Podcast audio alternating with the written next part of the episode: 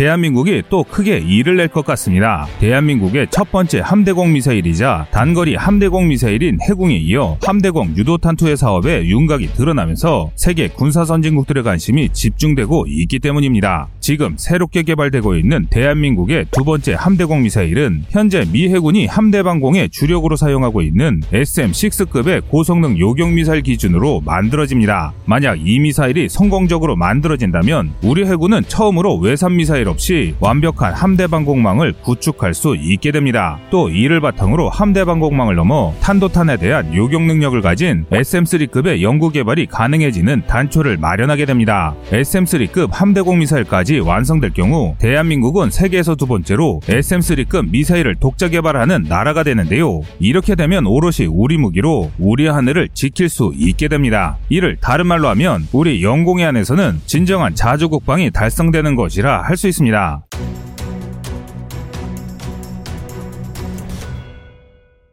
현대 해전의 전술은 매우 복잡합니다. 대한미사일과 대공미사일, 잠수함과 대자멜기, 레이더와 추진체계 등 정말 많은 것들이 유기적으로 연결되어 있는 전장이 구성됩니다. 즉, 이 모든 무기의 특성을 이해하고 있어야 긴박한 해전에 대해 즉각적인 대응이 가능해집니다. 또 한 해가 멀다 하고 새로운 무기들이 쏟아져 나오기 때문에 아무리 뛰어난 군사 전문가를 할지라도 해전을 완벽히 이해했다고 자부하기는 어렵습니다. 하지만 단 하나의 사실은 변하지 않는데요. 바로 현대해전은 미사일로 시작 시작해 미사일로 끝난다는 점입니다. 수백 킬로미터 거리에서 벌어지는 현대해전에서 포는 전함에 거포를 할지라도 의미가 없으며 어뢰 역시 함대에 근접한 잠수함의 기습에서나 치명적이지 함대 간의 정면 충돌에서는 그 역할을 다하지 못합니다. 오로지 미사일만이 현대해전을 좌우하는데요. 그 발사 매차가 전함이나 항공기에 따른 발사 플랫폼의 차이는 있겠지만 결국 얼마나 많은 미사일을 상대에게 명중시킬 수 있는지가 현대해전의 핵심이라고 할 수 있습니다. 그래서 이런 흐름에 맞추기 맞추기 위해 미사일도 진화하고 있습니다. 특히 해전에서 적함을 격침하는 데 쓰이는 대한미사일은 더 빠르고 더 은밀하고 더 강력해지고 있습니다. 미국은 LRASM 같은 스텔스 미사일이나 러시아의 킨잘 같은 극초음속 미사일이 이런 흐름을 잘 보여줍니다. 이렇게 현대 해전의 승패를 좌우는 것이 대한 미사일입니다. 이 미사일의 치명성이 향상될수록 중요도뿐만 아니라 전쟁 억지력이 생길 만큼 그 효용 가치는 올라가고 있는데요. 그중 함대공 미사일은 적의 진입을 막을 수 있어 개전촉이 승패 주요 역할을 합니다. 대공 미사일이라고 하면 항공기를 격추하는 데만 쓰일 것이라 생각하시겠지만 사실 이 미사일은 함대를 위협하는 대한 미사일이나 현대 미사일의 끝판왕인 핵탄도탄을 요격하는 매우 중요한 체계입니다. 그래서 성능이 좋은 요격 미사일을 일시에 얼마나 많이 발사할 수 있느냐에 따라 그 전함의 전투력이 가늠된다고 해도 과언이 아닙니다. 한마디로 함대의 생존은 좋은 성능의 함대공 미사일이 얼마나 많이 있냐에 달린 겁니다. 그래서 현대군함의 전투력을 확인할 때 가장 먼저 보는 것이 대한미사일과 대공미사일을 발사할 수 있는 수직 발사관의 숫자와 미사일의 성능을 보게 되는데요.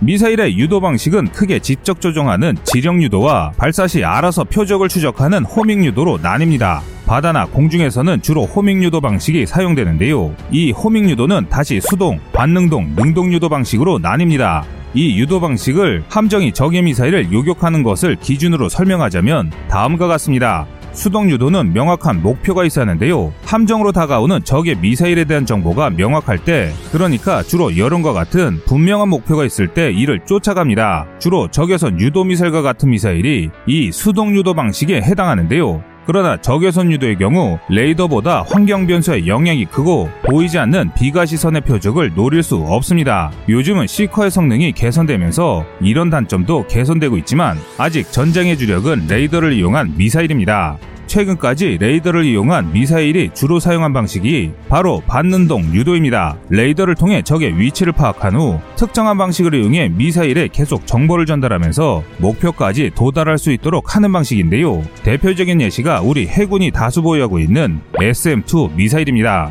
만약 SM-2 미사일을 장비한 이지스함이 적에게 공격당한다면 이지스함은 먼저 레이더로 적의 위치를 식별합니다. 이후 요격을 위해 SM-2 요격 미사일을 발사한 뒤 이지스함의 레이더 정보를 미사일이 적에게 명중할 때까지 전달해 목표를 요격합니다.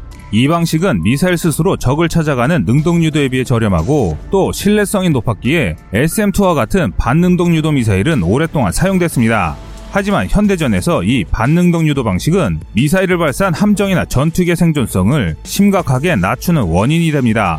미사일이 적에게 도달할 때까지 적을 계속 조준하고 있다는 것은 반대로 말해 조준당하고 있는 적에게 나의 위치를 노출하고 있는 것과 다름이 없다는 것입니다. 반면 현대에 이르러서는 미사일 한 발 한 발의 정확도와 속도가 강력해지면서 함대의 생존성을 위해서는 스텔스성이 요구되는 현대 전장에서 이렇게 노출됐다는 것은 죽음을 의미합니다.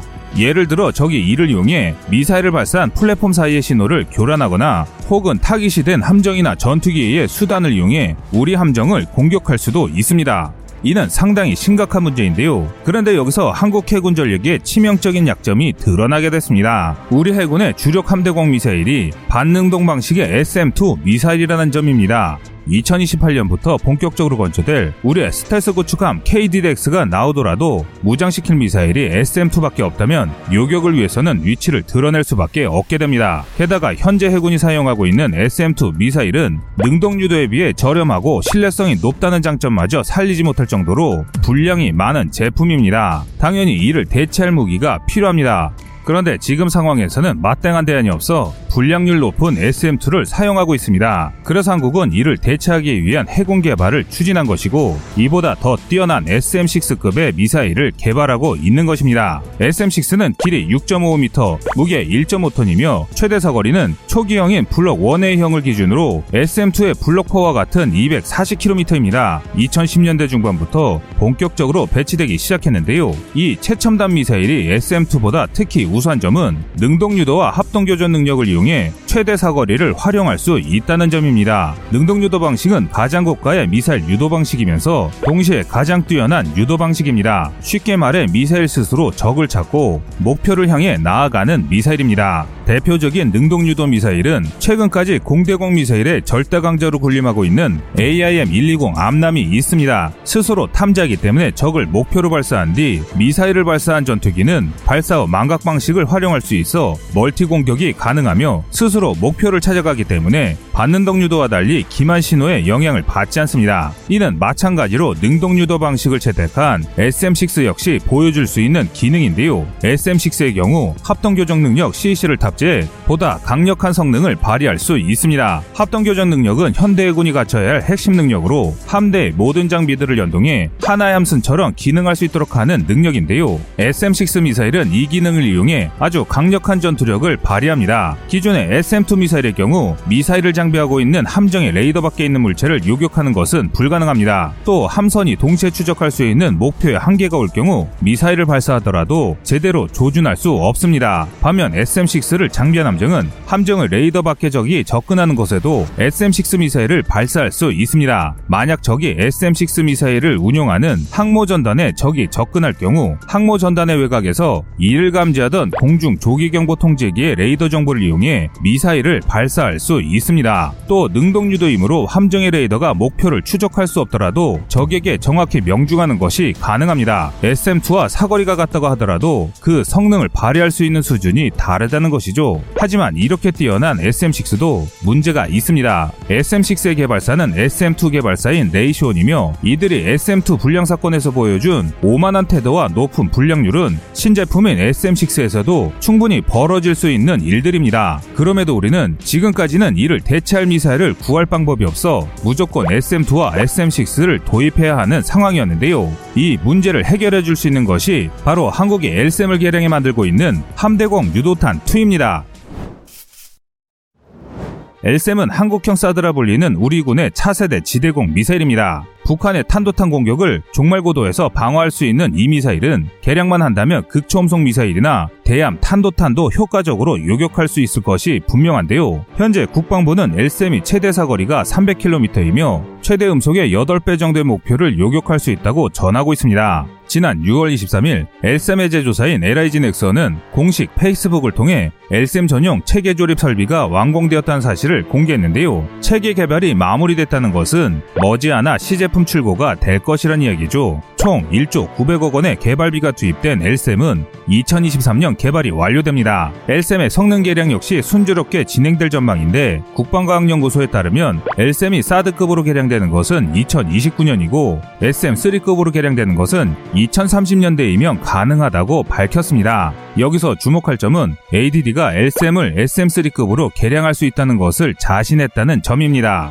그런데 중요한 것이 하나 더 있습니다. 보통 지대공 미사일의 개량형으로 탄도탄 요격용 함대공 미사일을 언급했다는 것은 그 이하의 체계는 이미 개발이 완료된다는 것을 의미합니다. 즉 2030년대에는 우리도 현재 시점 기준으로 봤을 때 미국의 기술력과 동등해진다는 이야기입니다. 실제로 방위사업청은 지난해 5월 함대공 유도탄2 사업의 운용 요구서를 공개했는데 여기서 차후 개발될 함대공 유도탄2의 시제품은 적어도 SM6 초기형 수준의 성능을 보일 것이라고 밝혔습니다. 이 미사일이 개발된다면 한국은 더 이상 주력 함대공 미사일을 믿을 수 없는 불량 기업 레이시온에 의존하지 않아도 됩니다. 그리고 무엇보다 독자적인 함대공 방공망을 구축할 수 있는 국가가 되는 것입니다. 이제 불과 수년 후면 우리 영해와 하늘을 우리 손으로 만든 무기로 지킬 수 있게 됩니다. 과거 임진아련에서 거북선이 맹활약했다는 사실은 대한민국 국민은 다 아는 내용인데요. 그러나 거북선이 임진왜란 직전에 겨우 완성되었으며 시험을 하느라 첫 출정에는 참여조차 하지 못했다는 사실을 아는 분은 그리 많지 않은데요. 그 위대한 이순신 장군이 전쟁을 염려해 미리 만든 거북선조차 제대로 된 검증도 하지 못하고 전장에 투입됐습니다. 그러면서 전장 상황에 맞게 개량된 것이 우리가 아는 거북선입니다. 이처럼 무기의 탄생은 처음부터 완벽하지 않습니다. 하지만 환경에 맞는 개량으로 절대적인 무기로 탄생하게 됩니다. 우리의 두 번째 함대공 미사일이자 우리 해군의 주력으로 거듭날 함대공 유도탄2의 성공적인 탄생을 기대하겠습니다. 여러분의 생각은 어떠신가요? 시청자님의 현명한 의견을 댓글로 남겨주시기 바랍니다. 여러분들의 좋은 의견이 좋은 영상을 만드는데 많은 힘이 됩니다. 이상 꺼리튜브였습니다.